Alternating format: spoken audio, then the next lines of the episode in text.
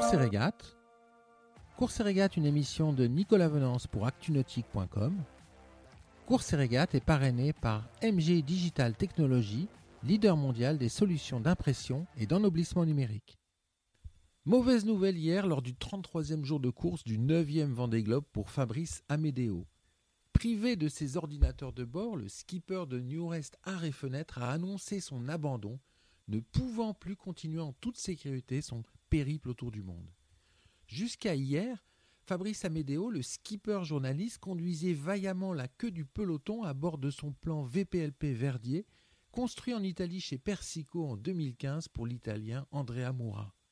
Cet IMOCA à folle de la génération 2015 est un sister ship du Banque populaire d'Armel Lecléac, le vainqueur du dernier Vendée Globe. Racheté par Fabrice Amédéo à l'été 2017, le foiler a pris la douzième place sur la route du Rhum destination Guadeloupe. Abandonner un Vendée Globe sur panne informatique pourrait faire sourire, mais la situation de Fabrice est simple. Ses deux ordinateurs de bord sont hors service qui l'empêchent de relever et d'analyser sa météo, alors qu'il n'en est qu'à un gros tiers de la course. Fabrice est le sixième skipper de ce neuvième Vendée Globe à jeter l'éponge. Une décision très difficile à prendre pour celui qui était revenu au Sable d'Olonne le 8 novembre dernier, suite à une avarie de tête de mât avant de reprendre la mer après deux jours d'escale technique dans le port vendéen. Je vous propose tout de suite d'écouter sa vacation radio d'hier, réalisée alors qu'il n'avait pas encore décidé d'abandonner. Ouais, c'est ça. J'ai fait le premier ordinateur euh, dans le front après euh, Cap Finistère, juste après le départ. Et là, j'ai le deuxième euh, qui, qui, est HS. Ça ressemble à une panne aléatoire sur le deuxième. Donc, c'est assez compliqué. La situation est assez compliquée pour moi. Pour l'instant, euh, je suis un peu abasourdi et je fais le point. Euh, J'envisage soit de poursuivre en aveugle, c'est-à-dire sans information internet, sans rien, soit de, m'arrêter à Cape Town.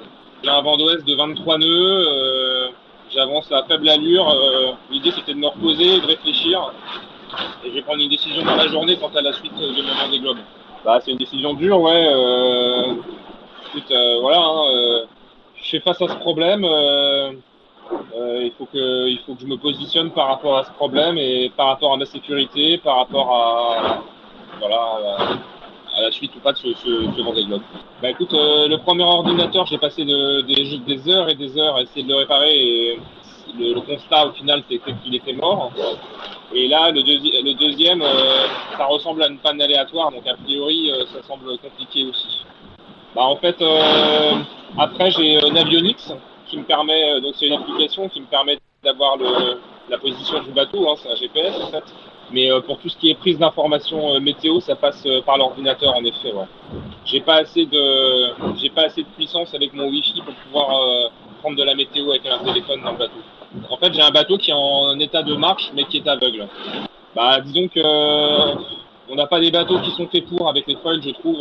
Euh, et c'est vrai que pour la sécurité, pour se positionner par rapport au système météo, ne serait-ce qu'une dépression, savoir euh, combien de vent je vais avoir et où est-ce que je me positionne pour, euh, quand elle est très forte, euh, ne pas avoir trop de vent, c'est quand même assez compliqué. Donc euh, voilà, je, je réfléchis.